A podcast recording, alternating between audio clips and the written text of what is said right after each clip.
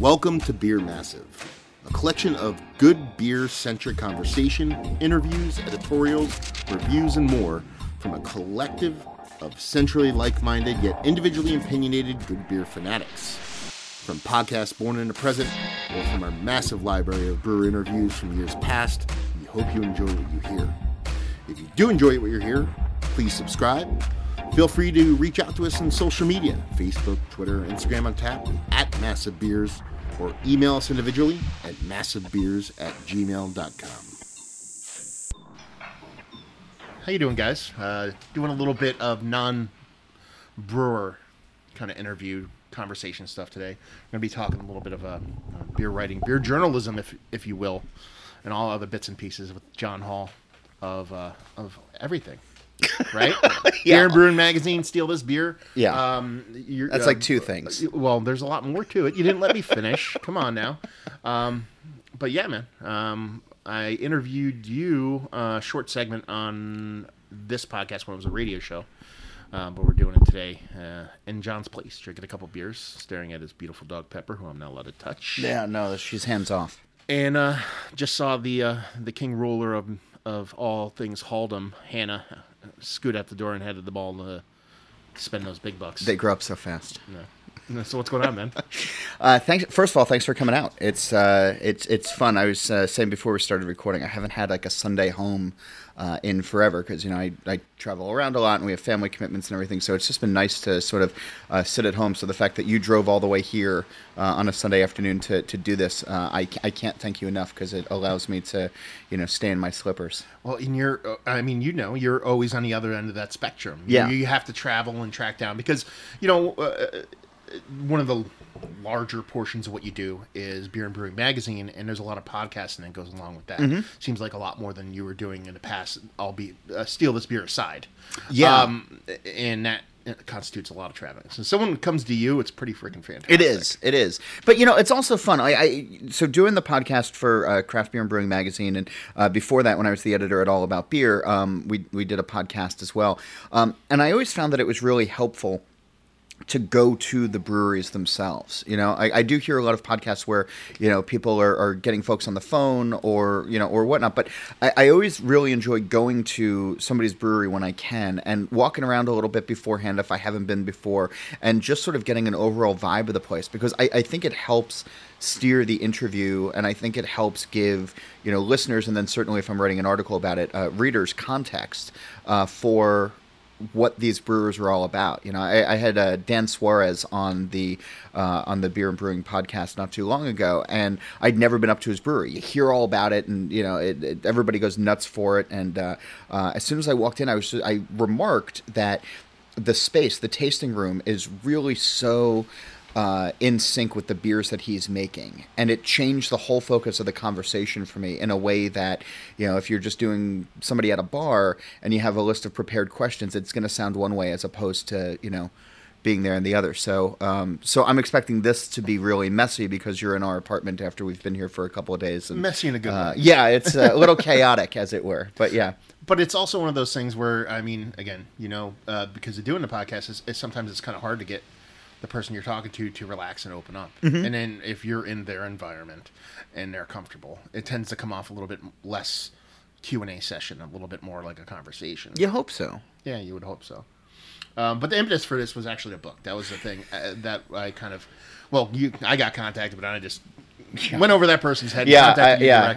I feel bad. So I, yeah, this new book that I have out, uh, "Drink Beer, Think Beer: Getting to the Bottom of Every Pint," uh, has been published by Basic, which is part of Hachette, and uh, I, I do feel bad for the publicist in a lot of ways because she's reaching out to folks to say, "Hey, I'm I'm repping John Holl's new book," and almost everybody who knows me is then immediately just contacting me and then i have to get back to her and be like so here's the list of everybody that i'm going to be talking to. She's like that's like three quarters of my list. It's like all these folks know me. I know them. Like this is this is how reporters do it. It's yeah. Um, so yeah it's uh, thank you. Yeah so that that's why we're here. Yeah. And, and, and previous to this, I mean, it's not obviously not your first foray into the whole book, book writing world. I mean, originally you're more of like a reporter, um, but uh, book writing much different. Yes. obviously in reporting, you're going a little bit more kind of opinion based stuff. Uh, unless it's kind of like, you know, pair food with this kind of thing, which you've done in the past. yeah but this one seems like a little bit of a, a departure from all the previous books you've had. This is a little bit more kind of. There's been an itch in the back of my brain I need to scratch because I need to talk about certain things and and, and beerdom. That is, is I need to just express my thoughts on. Yeah, I, I, I think so. I, I've been really fortunate as a as a journalist to cover the beer industry for you know more than a decade now. Um, and uh, you know, almost 15 years probably since the very first time that I wrote a, a beer story. And as a as a journalist, as a reporter, it's it, it's always very much fact based, and mm. it's you know this person said this thing, this beer tastes like this, uh, you know this place does this for the community X, X Y, and Z. It, it, it's it's journalistic storytelling, which is what I've done for for a really long time. Um, and and I've kept opinion out of just about everything that I've done uh, up until probably the last four or five years, maybe. Um, and when I was the editor at All About Beer, we started. I, I started writing op eds uh, in in the front of the book, and we had to come to something that we wanted to address. I didn't want the op eds to just simply be, you know, in this issue of the magazine, so and so looks at lagers and why they're so exciting. I, I, did those for the first couple of issues when I was the editor. And then we realized that we had this platform where all of these questions that we were having conversations about behind the scenes or with brewers or things that weren't getting into the magazine but that were being talked about on the fringes of beer or really in the heart of beer that weren't getting necessarily to the general consumers.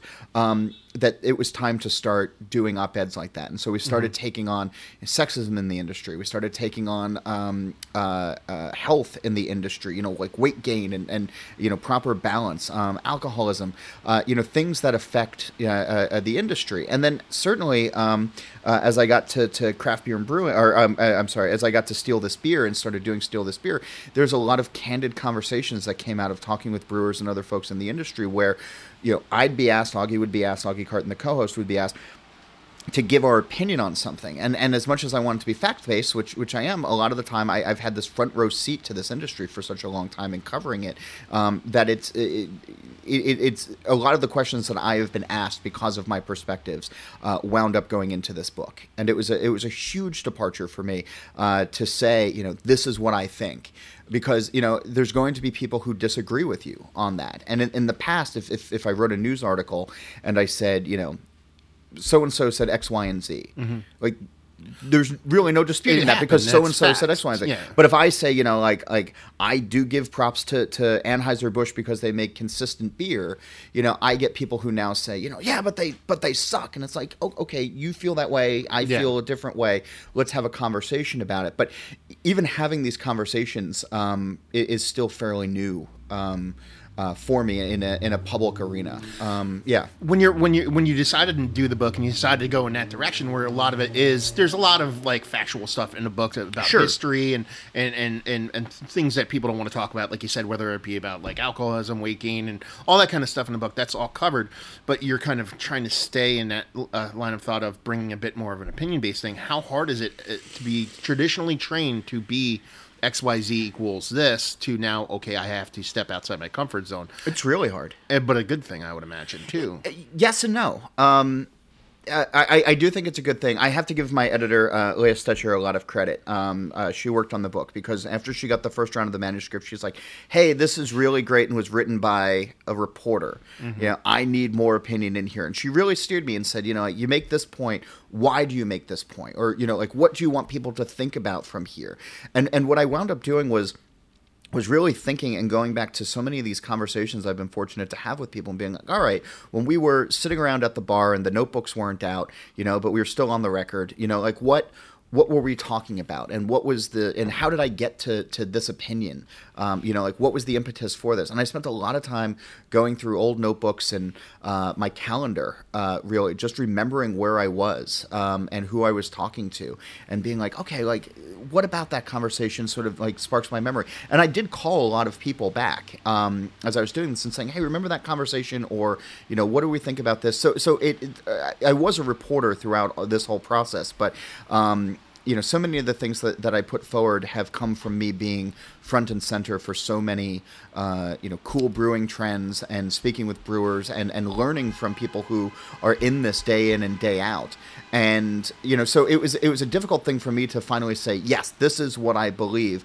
Um, but the difficult part was that you know I know that there's going to be people who disagree and who are going to come at me hard and be like you know oh you're full of shit and it's like oh okay like may- maybe like that's But- that's what opinions all about even in today's world, if you wrote a all factual book, people would still do the same exact thing. So, Oh, sure. no, regardless of what you do, you're going to get that. Yeah. Um. So, uh, like, step back a minute. Like, Okay. you go into the into the book. You're going to make the book. Was there a like tone and tenor you had th- about the book? Did you have an idea of where you wanted to go with the book, or was it more kind of finding it along the way? I mean, Yeah, I found it along the way. Um, so, uh, Basic, uh, who published the book, has this uh, this series, which is essentially how to, and so uh, they they have a book like How to Listen to Jazz, and it's from a preeminent um, uh, uh, uh, jazz uh, journalist, and it's all about you know fundamentals and things that you should listen to. And they had uh, Anne Hornaday, who did, uh, who's the chief uh, film critic for the Washington Post. She did a, a book called Talking Pictures, which is essentially like how to watch movies and the different types of movies and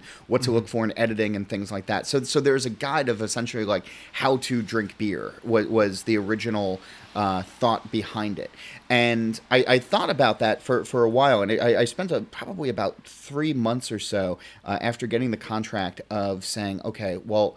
I know that there are how to drink beer, you know, books out there, and there are books that you know talk about sensory and everything. And you know, Randy Mosher has done that, and nobody's going to do it better than Yeah. Randy Mosher. So like, I didn't even want to try to do that. So I really started thinking about like. What else do we do when we're drinking beer, and and what are the points? Like, where do we drink beer? So there's a chapter on drinking beer at the bar and drinking beer at home, and sort of um, two different chapters on how do beer how does beer fit into our lives and how does beer fit into that scene?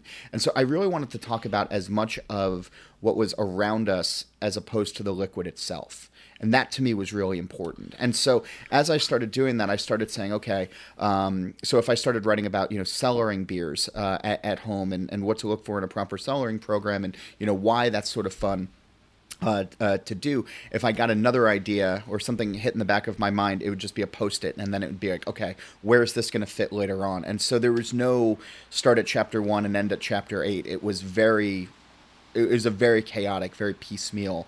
Um, uh, type of process, um, but I, I wanted to touch on so much that happens when we're drinking beer that does not involve the actual liquid itself. Yeah, no, I mean, and that makes sense. You kind of t- uh, um, talk about it in slight hesitation, like, "Oh, I didn't have," and I it, like some people go into a painting knowing their paint. Sometimes people go into paintings, Sure. let the image kind of come throughout painting. And it's funny because you said they ha- it was more of like um the, the jumping off point was a how to book. Yeah. And when I uh, when I listened to it, because I listened to it instead of read it, and that was an interesting thing I want to touch on. And a little the bit audiobook, later, yeah. I Um, narrated an audiobook. Yes, uh, and it, uh, we'll get to that. But anyway, um, it came off as to me as a how-to book, but in a really unique way. And this is how it came off to me. I don't know if this is how you end up seeing it, but it ended up coming off. Not sure. There's people who are just getting into beer; they're going to get something from it. There's people that are who are really into beer who are going to get something from it. But the way the, the kind of tempo or the kind of what's the word I'm looking for, uh, uh, uh, uh the theme of the book for me was slow down. Slow down and and and dr- put your phone down. Slow down, drink the beer, and again think about the beer because it speaks to a lot of how beer is today, where people like just go into beers for the tick, or go into beer just to try it, or go to the beer to get the beer, and then lose the focus of actually drinking the beer and thinking about the beer. Yeah. And, it- and it almost speaks to a lot of the people that are getting into beer nowadays. Like, uh, who knows how many people got into beer over the past, you know, five, ten years, but it seems like a good It's a portion, lot, like an yeah. amazing amount. Like, I mean, you know, you got in this how many years ago? If I found somebody 15 years ago, if I found somebody in the craft beer once a year, I'd be like, wow, this is crazy. I found someone who's in the beer. Yep. Now you could be at Applebee's. Not that I'd ever go to an Applebee's, but for the sake of saying it, you could be sitting there and someone could be you have no idea who they are sitting in the booth over to going, oh, I went to Bissell Brothers last week, and it's like, how are these people existing in this world now?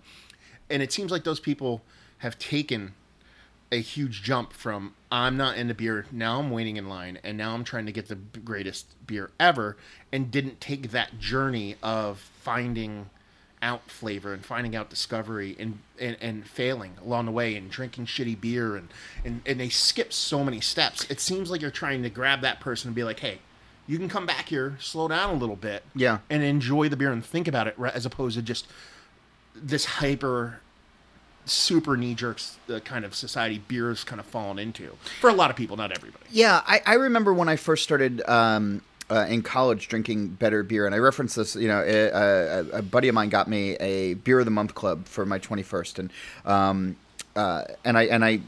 It was a lot of Smuttynose, and it was probably a lot of really out of code Smuttynose, and, and really not all that great. But I, I was sort of keen to try all these new things, and I found a couple of buddies um, that I was in college with, and we would either drive around to different breweries in Jersey. I think uh, there's one summer where they had a little passport book where you know if you got like all of New Jersey's 15 breweries, you got a free hoagie or Yeah, something? yeah. I think you got like a, like a logoed glass, and like uh, uh, uh, Gene Muller would like give you a high five or something like that And if he was in the glass, mood for it. shaker pint. Right, exactly. Your yeah. beloved shaker pint. Um, but it was, um, you know, but but we would then go to to the local liquor store and you know, like we'd each buy like one or two bottles and have like these small little shares, and we would just pick blind off of the shelf. And I, there's so many beers that were duds, but then there's so many beers that were revelations. And I talked to brewers who, uh, and and people who who work in the beer industry, uh, who did the same thing like back in the day. And now I talk to somebody who's like 21, and it's like, oh yeah, you know, I, I saw this uh, listicle that said that you know these are the five places that I need to go in the Hudson Valley, Yeah. so I just went, and it's like, okay, but like, uh, did you explore? Around that like Yeah. you know like if you go to suarez do, you know do you also go to the other brewery that that's down the street ah no i heard they weren't very good well did, did you find out for yourself Yeah. like maybe they're not maybe they are Yeah. you know but find out for yourselves and i think that's that's something where it, it's this really great benefit of choice these days with 6700 breweries in the country you can go to only the ones that you want to whereas 15 years ago we could only go to the ones Well, that existed yeah. um, but I, I also think that, that we're losing a little bit of that that exploratory and that you mentioned the phone and slowing down a little bit. I think we're also at this point where, and I, I, I tell a story in the book about uh, I was out at uh, uh, Green Flash when they had Cellar Three, which was their barrel aging facility, Yeah, which has is since story closed down. uh, yeah, when you were with uh, um, Al- Alworth.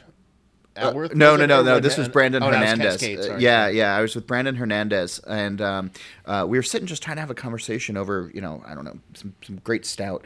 And there's this guy who's clearly on a first date sitting at the bar. And he had a whole tray of samplers in front of him, and uh, every time he'd taste one, uh, he'd check into Untappd, and you know, so his date would be like, "So, you know, tell me about what it's like being in your job, or you know, whatever." And he'd be like, "Well, you know, I really like. Oh, look at this! You know, my buddy just toasted my check-in," and and he is so caught up in this this real world that he realized that like you know he probably wasn't going anywhere else with this woman afterwards, um, and and and it's like let's focus on like what's around us like beer bill manley who used to work for sierra nevada who now works for surly um, made this really great point to me a couple years ago that beer should be an addendum to life. That when we're having these conversations you know uh, over beers you know having beers um, that it shouldn't necessarily be the main focus. It can be for a minute Yeah. but then the rest of the time let's just go back to our conversations and let's like learn about each other again and have this exchange of ideas and sort of slow down and not get caught up in this knee jerk reaction of you know what's cool what's hip what should we be mad about in the beer industry these days? What should we be blindly thinking is the is the greatest thing these days? Like let's bring some thought back to beer and how it impacts our lives and how it's a part of our lives. Um, and this sort of crystallized for me uh, in, slow parts as as as the book was sort of coming together and in, in, in, the last couple of years I was uh, in Nashville. I have family down there so I get I get down there a couple of times a year. And uh, it's at this great bar called Craft Brewed. And um, uh, if you ever if you're ever down there, it's this great bottle shop and tap room, and uh, Bolton's fried uh, hot chicken is right across the street, so you can bring it in. And Matty Hargrove, who works for uh, Blackberry Farms, he and I were out uh, having a beer, and this guy comes in, and he's all hot under the collar, and he's saying, "Did you hear this bullshit that uh, you know AB uh, after they they they bought uh, Miller Coors that they um, or after they bought you know Miller Brewing that they uh, they they got this hop farm in South Africa, and all these craft brewers used to get hops, and now they can't get any hops because AB wants them all for themselves, and fuck AB, and all of this you know, and screaming and yelling, and and I had done some research into the story because I I had heard about it. It's Yeah. a very small percentage of hops, but it was this narrative of big beer stepping on the throats of Yeah. small beer, which which did happen on some level. but I, I realized that Maddie and I were just having a conversation about local water and how that's important. I said to the guy, "Wow, you're really worried about you know these South African hops," um, and and I let him into this a little bit because I wanted to see where it would go. I said, uh, "You know, have you been drinking a lot of you know local beer around here?" He said, "Oh yeah, I'm big into all the local stuff." I said, um, "Where's the aquifer? Where do, where did the local breweries get their water from?"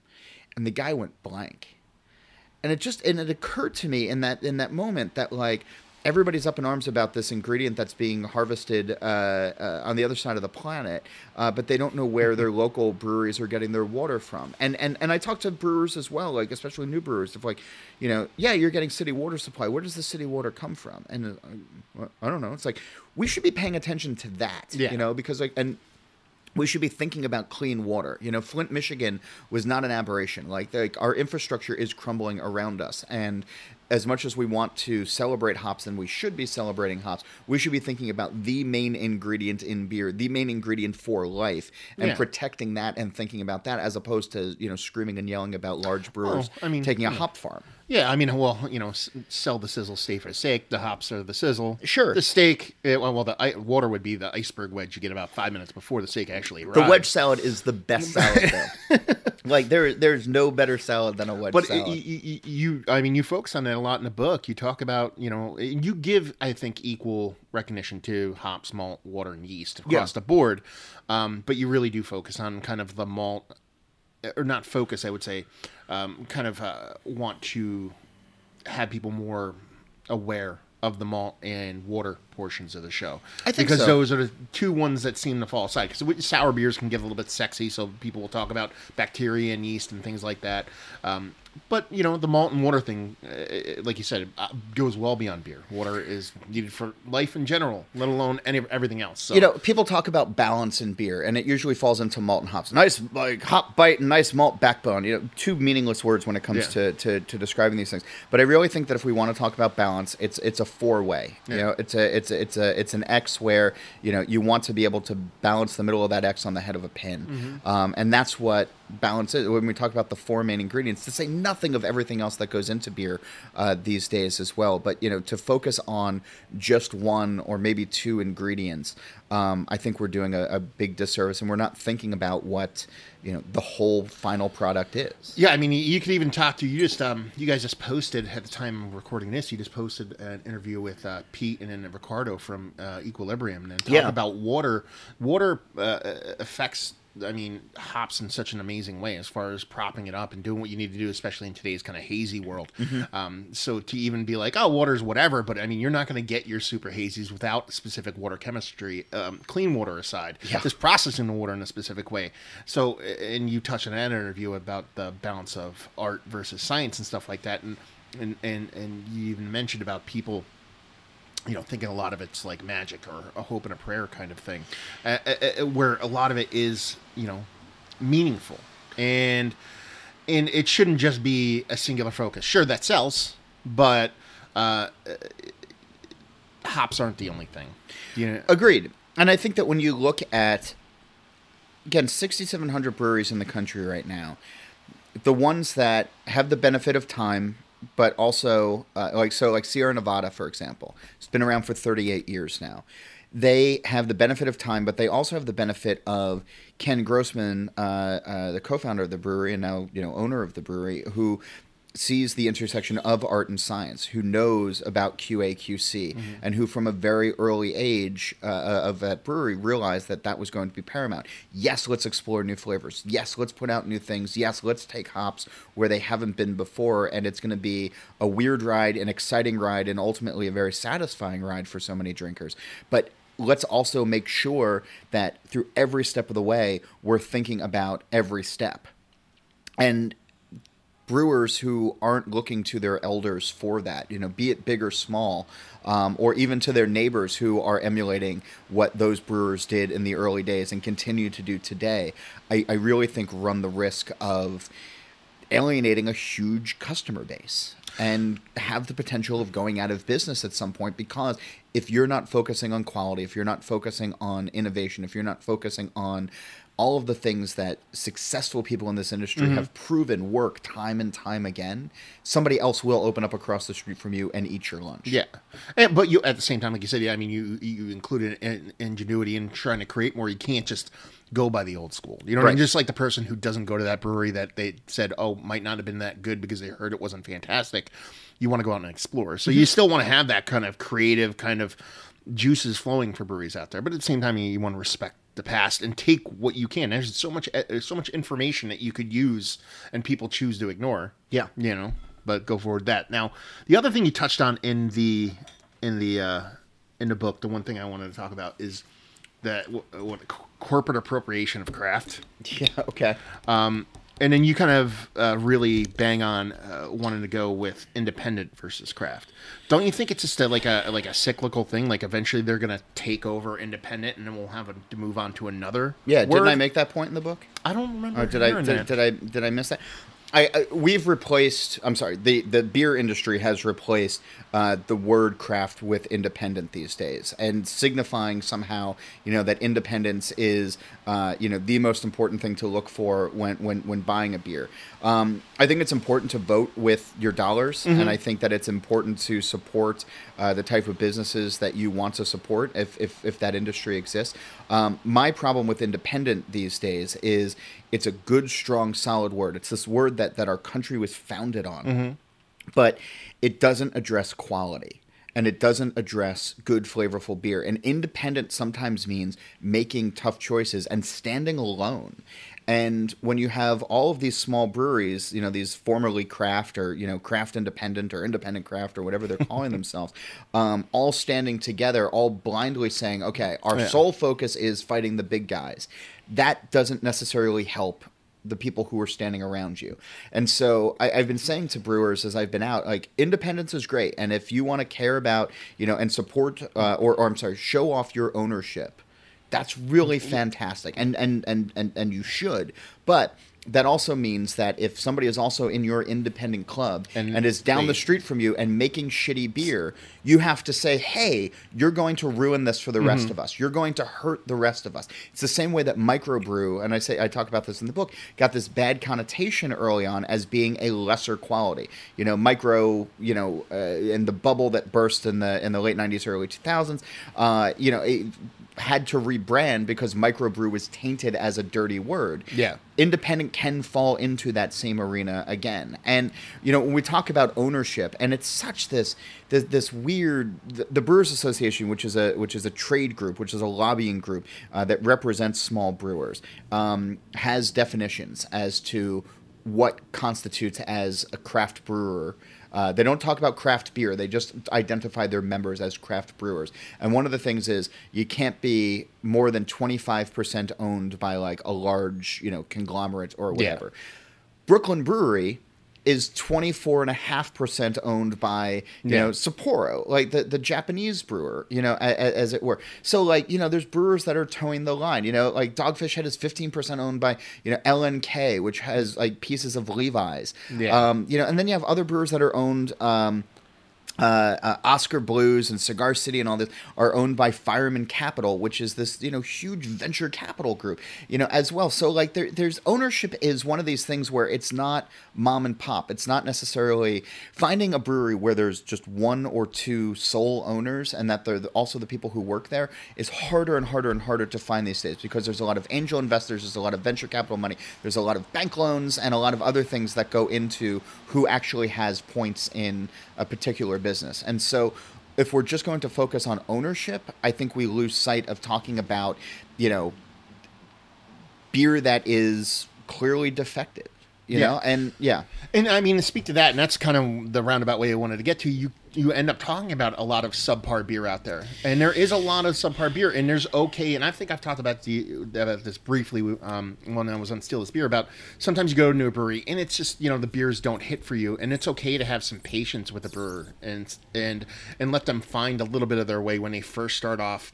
Not necessarily saying okay they're making a bad product, but maybe it's not up to snuff or whatever why do you think there's so many uh, subpar brewers out there? Is it a matter of like just people seeing the industry and wanting to be into it and not know what they're doing. Do you see it, what I think it is, and I see it in a lot of industries where, um, you know, uh, brewers end up working at a brewery and then they go open their own brewery and then they bring in an assistant brewer who leaves and starts his own brewery. It's almost like they talk about a craft beer bubble, which doesn't exist. It's almost like an oversaturation of brewers that are trying to get ahead so fast that they forget, forget about the basics. The same way we talked about people not being into beer or skipping steps and getting into kind of big beers as a, and not failing along the way to kind of learn the lessons of what's what. Right. An oversaturation of just uneducated brewers? It, it, it, like, where do you see, or is it just people don't know how to make beer? Is it that simple? I, I don't know if it's that simple. I think it's a con- I, I think it's a combination of a lot of things, and and and I have to paint with a broad brush here because there there are so many different things that uh, you know work for some people that that don't for others. You know, it's not just walking in, firing up the kettle, adding the ingredients, fermenting, and then serving. You know, there, there's a business to run uh, aside from that. And I and I think that for a lot of folks who are homebrewers who are really talented, you know, then you suddenly have to worry about payroll and overhead and everything else that comes with you know, running a small business or working in a small business, and that you can lose focus a little bit on you know if you're not used to to how to do those things or you're not delegating out to do those things.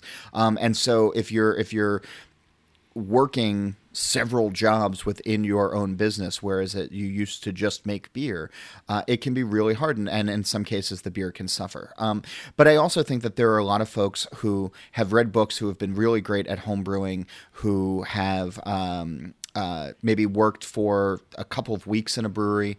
Uh, I'm always amazed when I talk to somebody. It's like, well, what was your professional brewing experience before this? Like, oh, you know, my local brewery gave me like an internship for two weeks uh, last August, and I came in and I did some stuff. It's like, that's like I've done that, and I would, I, you know, I've done that multiple times, but I would never think to open a brewery. Good God!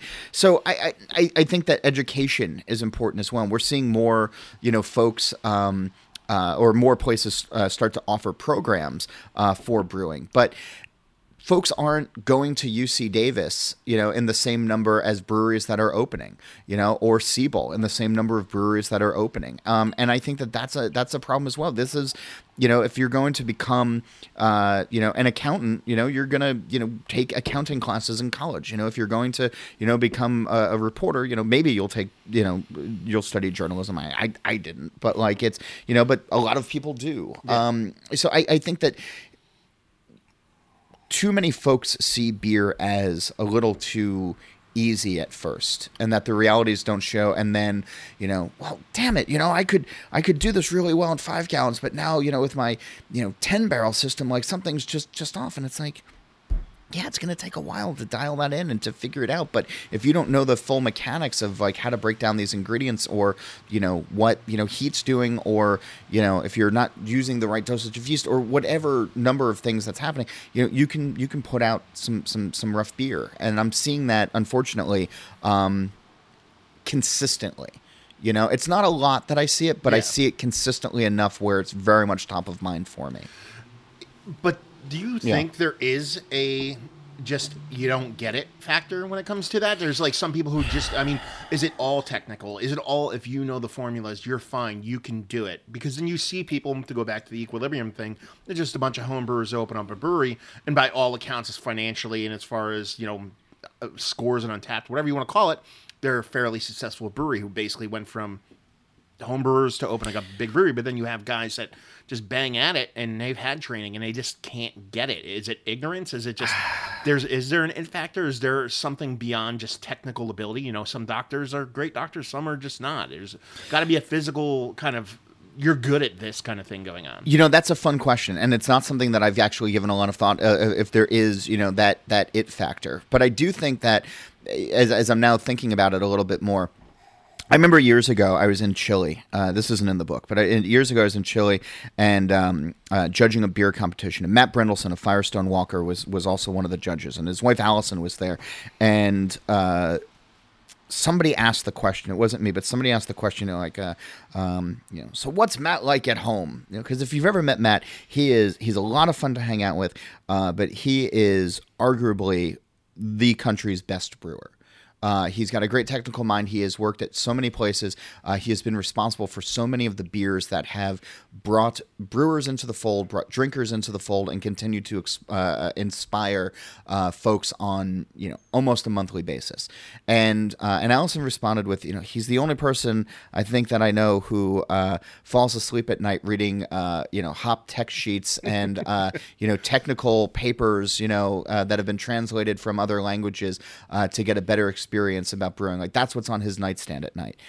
And it just struck me like that this is a guy who is continuously trying to be better and to learn science better and to to that's a terrible sentence, but to to to you know to really grasp you know what is continuously happening in advances in beer and the equilibrium guys when i when i talk to them they come from a scientific background as well like these guys mm-hmm. work in you know have worked in labs before you know like they follow the scientific method you know they're putting mathematic hypotheses to hop trials as mm-hmm. well as opposed to like you know, I think it'd be kind of fun to use this type of pepper in a in a in a in a chili stout, and like never used it before don't know much about it but you know like let's let's give it a go. And i think that you can have art and science but you can't have one without the other. Yeah. Like they have to they have to sort of be together. And so I think the brewers that we have seen who have that it factor are the ones who have successfully integrated both parts of that into their lives. The Ken Grossmans, the Matt Brynildsons, the guys from Equilibrium. Um, you know, there's other brewers as well who push innovation, but who also, you know, care about making sure that what goes out the door um, isn't going to bite them in the ass. Fair enough. Yeah.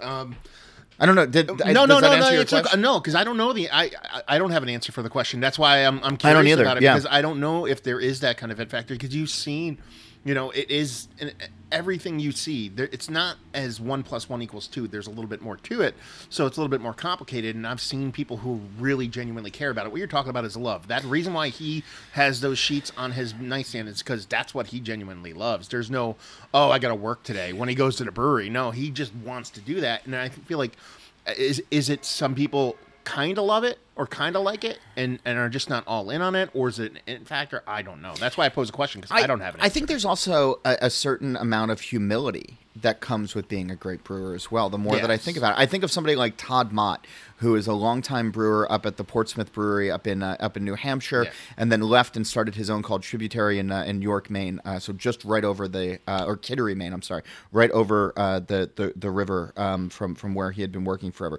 And I mean, and here's a guy that any brewer around the country who who knows of Todd's uh, contributions to the brewing industry go there and basically genuflect. But I have seen Todd engage folks in questions and say, you know, hey, I got stuck on this recipe the other day. You know, what do you think, you know, about this? And there's this humility that comes with asking other brewers questions and then genuinely taking their answer into account to try to be mm-hmm. better as well, as opposed to, you know, some folks who I've seen who walk in and will talk all over master brewers uh, without ever once saying what what do you think and yeah. and I, that's a weird thing that's a weird thing, especially with 6,700 breweries out there. That kind of goes back to your point of some of the folks who are starting to drink now, um, you know, of not paying attention to where you came from before. There's brewers who are coming in and acting the same way of like, you know, not touring Sierra Nevada and not asking questions and not, you know, looking to what Sam Adams has done over the years as far as, you know, trying different ingredients and different things and what's worked and what's not. And, you know, like actually asking for legitimate help and take that, keep that in mind, yeah, and go the opposite direction um, with beer. You're talking about innovation. You're talking about people kind of yeah. jumping in and doing different things. One of the biggest waves in beer, it seems like that's hitting, if not hit already, is everybody retracting, going to lager and pilsner and kolsch and things like that. And now you have the old guard yeah. going. Don't be messing with my lager, pilsner, and kolsch. Where do you find a balance between oh, listen to me and be and do you know be creative, do your thing, but I can impart wisdom on you, but also don't fuck with that thing. That is sacred ground because you see all these breweries. You know, you have other half selling seventeen dollar four packs of four and a half percent pilsner, or Monkish doing the same thing, or these hype breweries doing yeah. the same thing, and then you have people kind of bang on like it's you see it creeping out now from the old school heads, kind of like getting a little pissed off. People are getting into that old school beer thing. Where do you stand on that? Um, as a beer drinker, I love that there's more Pilsner available yes. and that there's better Pilsner available out there these days. Yes. Um, you know it's there's this old adage of you know like brewers like making pils or kolsch um, uh, or lagers because it's what they like to drink um, but it would never sell. You know so i remember being at burial a couple years ago down in asheville north carolina and uh, and we were drinking their their kolsch. I think it's called billows. And uh, uh, all of us were standing around uh, after like a day of like lectures or i forget what we were doing down there touring around or something. And uh, uh, all the brewers are, are drinking um, uh, this Kolsch. I'm, I'm there with them. I'm drinking the same thing. We're all having a fascinating conversation. And there's this line snaking out the door uh, for everybody lining up to get uh, pastry stout. And it's like, God, there's this this huge disconnect that exists between what the brewers are making for the drinkers and what they're making for themselves. And I think that now more and more, uh, the drinkers are coming around to it. The folks who are ODing on pastry stouts or um, seeing that there's a little bit more to haze or that uh, you know or more out there than haze and everything else like that and that they're also starting to pay attention to the brewers and saying oh what what do you like to drink as opposed to what are you making for me Yes. um I, and I don't see this as a reversal. I think that I see this really as It's a progression. I do. I, I Yeah. think I see this as as a maturity that craft has has has come into. In the beginning, when a lot of these folks were making ales, um, sometimes it was to hide flaws, or sometimes it was because ales are a little bit more forgiving or had quicker turnaround times, uh, as it were. And with tank space being limited, you needed to turn and burn those uh, those fermenters as fast as possible to get more beer out the door, to get more dollars in, to make more beer, to get more beer out the door, et cetera, et cetera. Now that brewers have a little bit more money, some of the larger ones, they can put in lagering tanks. They can put in uh, space that's dedicated to these types of beers and take on some of the larger players as well and get into that space. When when we talk about independent, when we talk about craft, it's 13% of the overall marketplace right now, a little less than 13 actually. So there's 87% of beer drinkers in this country who are not drinking craft, which you know, the hazies, the the Yeah. IPAs, the, the the whatever that's out there these days. If some of these players want to get into that market, so Firestone by putting out 805 their blonde ale a couple years ago, which is now something like 60% of their overall business, uh, and and only in like California and like two other states. It's insane, you know. Or now with their lager, or Pivo Pils, or some of those, or you know, some of these other brewers that have started to put out um, founders with with Solid Gold and some of these other things as well. They are now taking some of that share away from the established lager and pilsner players that we have that have ruled for generations in this country because that 87% of drinkers recognize those words. And when they have these beers that are not huge hop bombs or overly sweet or overly bitter or anything else that that goes against everything that they think of with craft that's great because now that's money going into some of these smaller businesses as well um, that also have pretty diverse portfolios. And so it's it i could see some of these as being new gateways for people. In the same way that boston lager was for so many people back in the day i could see firestone lager becoming that same way of like okay i trust this. Let me try you know a DBA or let me try a Union Jack or let me try maybe I'll like it maybe I won't but I'm at least to try it now. Um, and I think that it, that's happening because these brewers are making technically perfect pils and lagers which we hadn't seen 3 years ago Yeah, I mean, and it probably, I mean, it probably goes hand in hand with the, the beer drinking culture getting a little bit farther past just bitter and sweet too. Yeah. then progressing along with the brewers.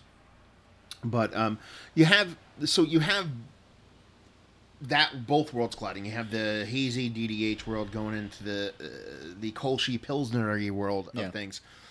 But like, how do you feel about like a local hypery selling a seventeen dollar four pack of Pilsner? I mean, you don't buy it. I won't buy it. You know what I mean? Like, yeah, I get I, it. But I have a tough time justifying that cost. I really do have a tough time justifying that cost. Um, uh, you know, I have a budget just like everybody else. Yeah. Uh, you know, when it comes to beer, um, I might buy it once just to try it. You know, and if if I really like it, I can, you know, maybe justify it. But then, you know, I also have a local that uh, uh, serves four dollar and fifty liters uh, or half liters of uh, uh, Pilsner Urquell on the, uh, you know, uh, every day, and so I can just walk That's down there. dangerous. Yeah, it's a great, it's a great beer. it's a great beer, and you know, it, then the price is right. And I think that that's the other thing as well is that so many of these brewers, because they don't have the lagering space for it, and so they say, okay, if we're going to tie up a tank for a month, we need to justify that cost by X amount of dollars, and that falls into a seventeen dollar, you know, four pack. Yeah. The other part of that too is if you extrapolate that and you say, okay, well, what's that, you know, price per pint? Um, it actually isn't too far out than what you might get at a bar, but we're not used to paying bar prices. Historically, And we're not used to to-go paying vessels, yeah. right to it- to drink at home. Yeah. So that I think that that's something that could potentially change and would be great for some brewers and terrible for everybody else's checking accounts. But you know, if we start thinking about it in terms of pints and you know what's justifiable to you, um, Yeah. Yeah. I mean, it all comes down to economics too. If you vote with your dollars, prices change. That's all it comes Yeah. down to. And it, it, you dictate what's made. You dictate what what people end up making and and and whatnot. And there are breweries that push this envelope. I remember, God, years ago, years and years and years ago, um, I was coming home and I was really in the mood for Hoss, which was a rye lager that Great Divide made out of Yeah, yeah. Colorado. And I walked into the local package store just down the block. I was on my way home. And, uh, uh, picked up the six pack. I, I brought it to the counter, and uh, they said uh, that'll be sixteen ninety nine. And I said, no, this is Hoss. This is Great Divide. This is their login. It's like, oh yeah, no, of course, sorry. And they scan it again. It's like, nope, sixteen ninety nine. I'm like, I'm, sorry. So I walked back to the cooler, and there was the price. I just hadn't paid attention to it because Yeah. I'm thinking like, it's it's a rye lager. Like this isn't like like no. And and I actually wound up putting it back because like this and this maybe six seven years ago. I could not say okay i'm going to pay this this this amount of money Yeah. you know but then you know sculpin came and changed the game with like their their you know uh, ex- expensive six packs and everything, and uh, for IPAs, and then everybody else followed suit. Like once they saw the IRI numbers, the industry data numbers, saying that like they didn't really get a, a, a hit, they actually got a little bit of a boost because people were paying premium products for it. Other brewers follow suit. It's like in the airline industry. Yeah. The first one will dip the toe in the water and say, okay, the check bags fee is going to be twenty five bucks, and And everybody, else is like, oh, in. it's insane. Yeah. And then within like you know three months, everybody's the norm. Yeah. Yeah. and now we're up to 30 and then you know somebody's always taking the bullet first to see if it's going to fly or not and then you either back it off or we just keep going until you find that threshold So, I mean, to talk about the the hazy um, uh, pastry stouty version Yeah. of the beer media world podcasts. You are you, that's that's what that's what uh that's what we're doing right now. that's a that's a great that's a great way it is. Uh, everybody's got one There's- everybody's got one. Everybody does one. No, mean case in point. very good. No, Yeah. no, not at all. Um, uh, how's how's that work for you? Again, going back to the kind of you know factual portion of the show, you're sitting there, you're talking, you're kind of uh, basically all opinion all the time. Yeah. Whether it be on, I mean, more in um, beer and brewing magazine, it's it's a little bit more kind of meet the brewer kind of stuff that Yeah. we do there, but it's more specifically steal this beer, where there's a bit more kind of, you know, I don't know what uh, opinion and levity meets a little bit of drunkenness kind of going on. Like, how do you balance that with like I'm a journalist, I write on this end of things, but I'm in a podcast. I mean, you're still asking poignant questions and Sure, they're getting I'm answered. trying to. but well, Well- you're trying to, but it ends up coming off a little bit more lighter. I I- do you appreciate that? Do you like to get into that role and not be as matter of fact and as serious like you typically do when you write? Yes, and, yes, yes, and no. Um, I, I, I see my role there uh, for for steal this beer as as, a, as kind of a tough one, right? Because, and I'm just gonna I'll talk about the the beer drinking portion of it because we are drinking blind out of glass uh, out of black glasses, and so there can be beers that you know I've had before that in different contexts I've really enjoyed, but we are live on a mic giving our initial impressions of it. And so one, we have to be sharp when we're tasting, you know, and, and, and I think that I've, I've honed my skills. I know Augie has as well.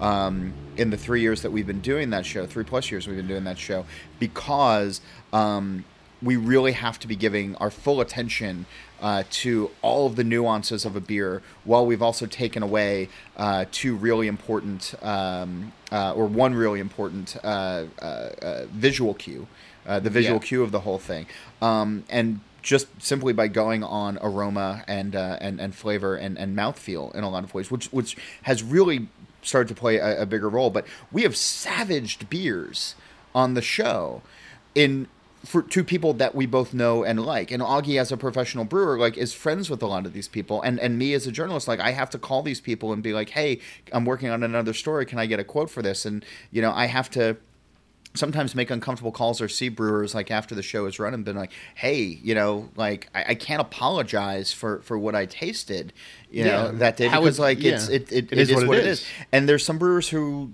don't like it, and then there's other brewers who are like, yeah, that's that that's true. And I I, would imagine more times than not, it's a positive, wouldn't it be? I you know I, I think in the same way that if I read an article and somebody goes this is crap or Yeah. you know like or you're wrong or you know the the worry that I have with you know like putting opinion out there or somebody you know, uh, you know basically shitting all over uh, something that you've put a lot of time and, and thought and, and, and care into. Um, there's an ego sting and there's a but you know I think for the some of the folks who sit back um, they they they recognize. And we've had some folks i did this when i was at all about as well um, all about beer when we were doing blind tastings.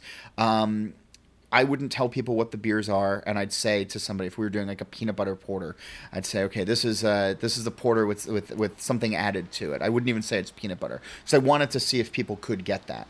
And i remember we had one beer uh, that everybody just absolutely savaged um, from founders and um, and it was just it was terrible. Like somebody described it as like warm vomit in a glass, and the beer was ice cold. And uh, I was at Founders a, a, couple weeks after this this uh, article came out or this review came out, and we printed it in the magazine. And uh, the the brewer was there, and the magazine was on the table. Like he walked in and he had the the magazine in his hand, and he's like, "So I saw your review."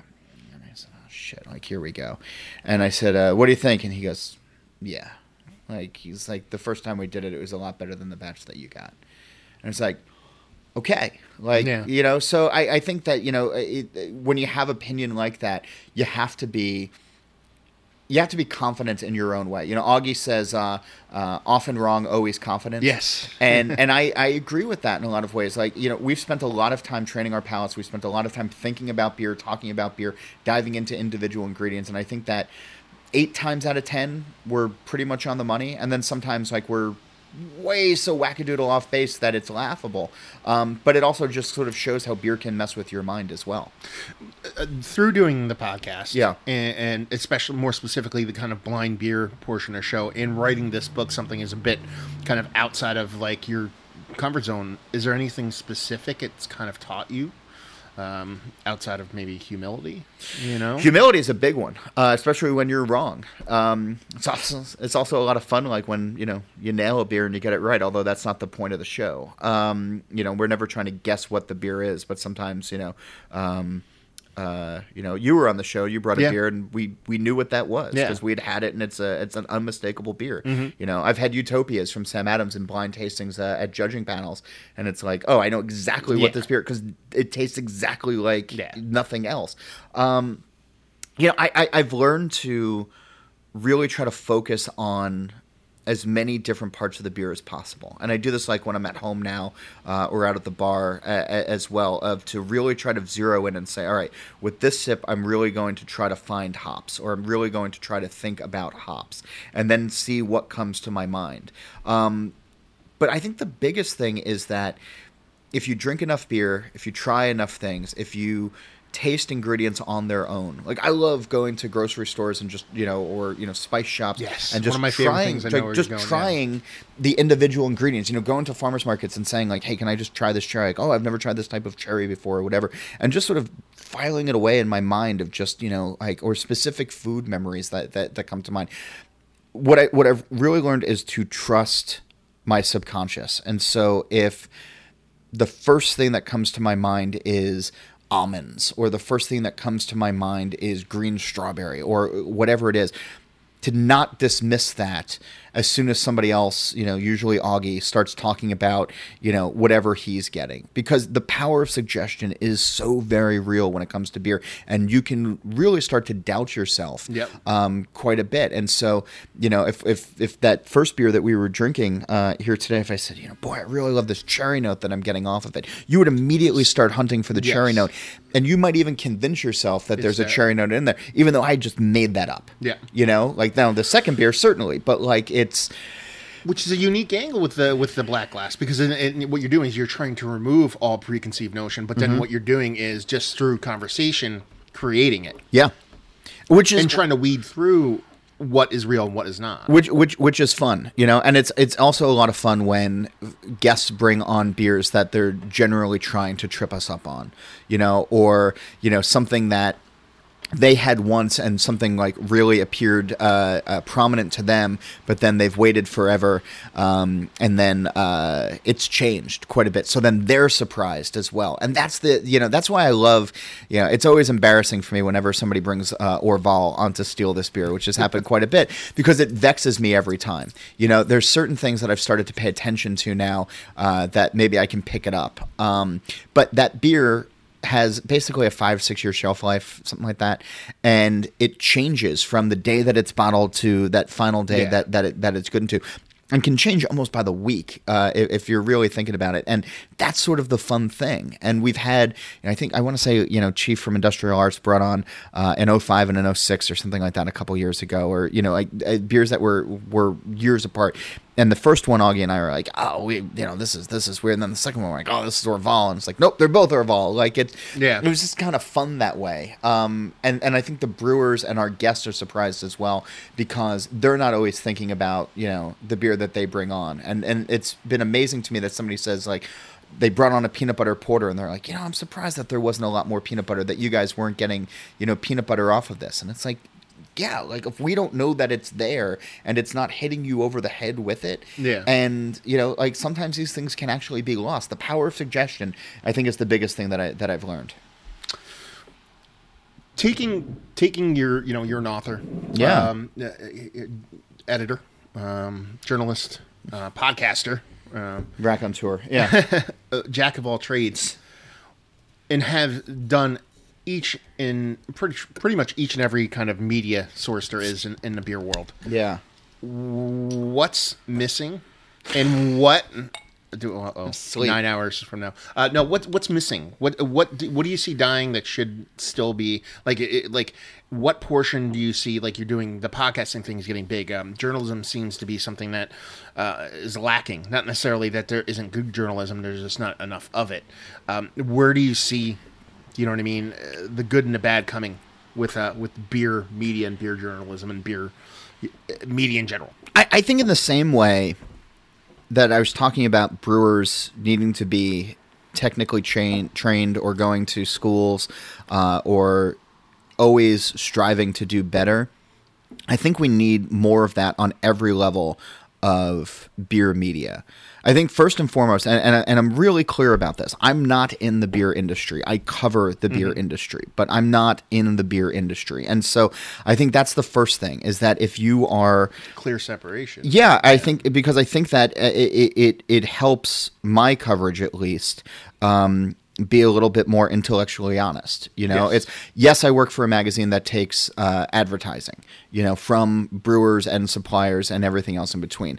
There is a separation of church and state on that. That I, I don't have anything to do with the advertising thing. And so, you know, back when I was at All About, now from at the magazine now, if if if there is a need to write a critical piece about a brewery. You know, if somebody really screws up or something like that, I have the ability to do that without me worrying about, you know, ruining a financial relationship. And that's that's really important because I think that, you know, the you know, the brewers that I come across and meet, I can be friendly with, but I'm not really friends with, you know, with Yeah. with, with folks because like if they turn around and do something, you know, really shitty, you know, I'm gonna have to write about that, and and I can't get that call of like, oh, but I thought we were friends. It's like, yeah, but I have a responsibility to to the listeners, to the readers, to, to to everybody else that I'm doing, and so I think that that's thing one that needs to happen is the people who are providing the content need to think about themselves as not necessarily industry cheerleaders or mouthpieces or uh, you know furthering uh, a narrative, but actually being critical thinkers and saying, you know, wow, this beer actually isn't all that great, even though it's coming from a really celebrated brewer. You know, like like recognizing that sometimes the emperor has no clothes, and and then I also think that we need more folks who are covering the industry, and this this, this comes from uh, eh, what what readers and listeners should be demanding as well. You know, demand better out of us. You know, anybody can review a beer and give their opinion you know? And there's a thousand beer review sites you know that are out there. And there's folks like you who give a lot of thought to it who do it really well. You know there's folks like you know at, at, at, at the magazines that i've worked for where we have you know blind processes and we have people who have uh, great palates we hope that you know give honest intellectual feedback to these things and then there's other folks who get you know beer for free in the mail from a brewery and they're like wow this is really great from brewery x thanks for sending it to me i recommend you all go out and buy this and the rest of us who do it you know honestly are like like what like what same- were you drinking it's, and this, it's the it's same thing. As, it's the same thing as that brewer down the street that's independent that sucks, dragging everybody else down. Kind Yeah. of thing. You know what I mean? You have to. You know what I mean? Like you said, like you you can't just say stuff is good for the sake of just like you said being a cheerleader. You have to have. You need to know what you're talking about, but at the same time, you have to have critical thought. And you touch on this in the book too, is knowing the difference between a good beer and a beer you don't like. Sure, and that's a big thing. And so I think, you know, just on your writing point, we need more writers, people who are covering this industry. Yeah, this is kind of fun. Uh, I've been waiting to open this for a while, so thanks for letting me. This is Grand Teton's Double Vision Bourbon Barrel Aged Lager from 15? Is it do you feel about 2015? Someone calling eleven percent burn barrel aged beer lager. I mean, it's lager probably, so it's yeah. true. But yeah, it's uh, you know styles styles don't mean anything anymore. Um, but we need folks to actually dive into specific parts of the industry. You know, everybody wants to cover, and I, I, I grew up as a general assignment reporter, right? So one day I'd be covering a fire in Newark, New Jersey. The next day I'd be covering, you know, uh, uh, spotted owls down in the Pine Barrens of New Jersey. You know, and then I'd be jumping over to Atlantic City to write the about the, Jersey Devil Castrino while you're down industry all the time. Yeah. and uh, you know, writing about the casino industry, or then covering gubernatorial races, or senate races, or you know, local politics, or homicides, or whatever it was. And so, I didn't have a regular beat, and you know, so my skill was what's happening right now in this moment, put it together in a clear, concise way, and go from there. And that's mm-hmm. still what I do, you know, these days. Is you know, here's a trend that's happening. Here's what's happening in this industry. I know how to make the calls. I know how to do all of that. If I was tasked like some of the guys who do the Brewers Association's books on like Fal Allen just did one on Gose, or you know John Mallett's malt book, or you know Stan Hieronymus's hop books, I would be so like shit out of luck because like I I'd have to spend years learning how to do that uh, how to how to cover that industry or how to get into the nitty gritty of that industry and to know it as deep as possible. And I'd love to see, and this is the editor in me talking, more writers finding a niche, finding a beat, and covering that. You know, like Stan covers hops better than anybody else because Stan knows hops as a writer better than anybody else. But you know, there's not a ton of people covering yeast or getting into the yeast Yeah. industry or malt or even water, for for example, or you know, like somebody who can write on authority on you know brut IPA or whatever else is out there these days and is has their finger on the pulse of what is happening day in and day out in that industry in the same way that we have, you know, White House reporters and congressional reporters and folks who work sources and work a beat and who continuously push the ball forward with interesting, captivating stories from their area of expertise. So we need more of that, both in podcasts uh, and certainly uh, in writing as well. No, I mean that makes sense. I never really thought about it that way because when I sit here, I actually like it's oddly enough, you know, I mostly do like stuff in video format, but I do podcasts, but I prefer reading. You know, when Sure. it comes to uh, my major consumption of, about anything, even though I did listen to the audiobook version of your thing, which let's talk I about that. I for was- real. I was- I was gonna- let's I talk about that real quick. Yeah, all right. Uh, what was your what was behind your decision to narrate your own audiobook? Uh, they asked me if I wanted to do it, and I said yes. Okay. Um, But it's a cool how did- experience. How did, you feel you, you you did? I have a very I think you I think you learned along the way, and I think it's very readily apparent in the actual Ah. audiobook itself. Yeah, did I start off uh, stiff and then get a little bit better, or worse? Yeah. Okay. Oh, you got way way better. Okay. Not that you were horrible from the begin uh, to begin with, but it was a little bit more uh, enunciate. You were thinking about enunciation and pronunciation, Thanks. as opposed to uh, it ended up being. I noticed towards the end, I'm like, wait a minute. I'm like, I'm, he's having a conversation, and I happen to be listening now, as opposed to reading from lines from a book. Yeah, you know, it's a it's a really weird thing of and I had to stop myself a bunch of times. And uh, I had this great engineer, uh, uh, Charles, who was working on the, uh, uh, the the in the audio booth there, uh, and he was really great about stopping me sometimes and saying, "You're going too fast," or you know, "Can we take this word over again?" There's a lot of as as a writer, I haven't really worried about pronunciation of some things, but you know, mm-hmm. like acetaldehyde, like you know, like I had to take like nine times because you know, like, um, and then occasionally like my Jersey would come out a little bit where you know, I'd be doing a lot of the Dems and Does, which uh, I, I, try not to do uh, sometimes. And then um, uh, I actually caught myself in the, the South Jersey pronunciation of water at some point, calling it water, which I was really surprised to hear myself like say that. Out I was like, "Ah, oh, we need to take that again. I can't, I can't, I can't do that." Um, you know, it it it's a weird thing to one read my own words uh, out loud, and then two, um, to do it in a way I, I, I think that by the end of it, I did get what they were looking for, but it was a weird it was a weird process for me because it's something that uh, um, I can I can sit here and, and go off the cuff with you, but when mm-hmm.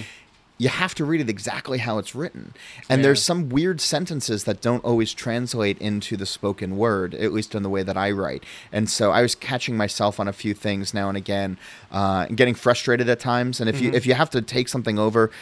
Um, by the fourth time you're doing it, there's this level of frustration of just this embarrassment almost mm-hmm. of like, why can't you say this? And then, you know, you know that you're on somebody else's time. You know, if this engineer is, is, is in here working on this thing and, you know, like he has to listen to me, you know, uh, sputter over a, a, fairly easy sentence because I can't get my own diction right. You know, it, it by the end of it, I was a little bit more comfortable, certainly. So, so um, I hope if anybody does download it, uh, that they they put up with me until no, at least like no, chapter whatever I kick in. But, I yeah. honestly urge people to do it. Um, uh, like, because I made a conscious decision. Like I said, you, more times than not, I'll actually. I do love podcasting. I like audiobooks, but more yeah. times than not, I'll like to read something.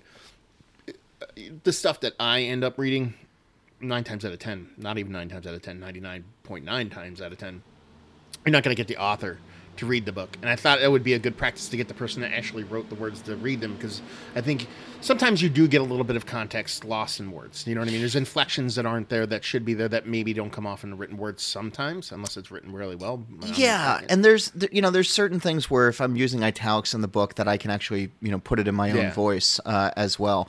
Um, I did listen to a couple. I don't listen to a lot of audiobooks, but I did listen to a couple before you know I started. And then there's some that are very you know in 1988 yeah. you know john hall opened up goose island beer company in chicago. And it's it's very it's very still i know what book you're i listened um, to that um, one too I yeah no uh, I, I, I, I, I don't know if josh did his or not but um uh no but they asked me if i wanted to do it. And and the cool thing is is that um one as, as as an author, it's kind of a fun thing to do. It's this this this tack on, like the work is done. Although it was also fun because we are still in final edits, and I actually did catch a few things where I was like, oh, that needs to change. And so, you know, in breaks, I'm sending uh, my my editor on the project a, a note saying like, you know, page 110 paragraph 2 line 1 third word needs to change to this like things like that like very minutia details um, which came from reading the book out loud which was which was helpful um, and the cool thing is, is like Hachette has um, uh,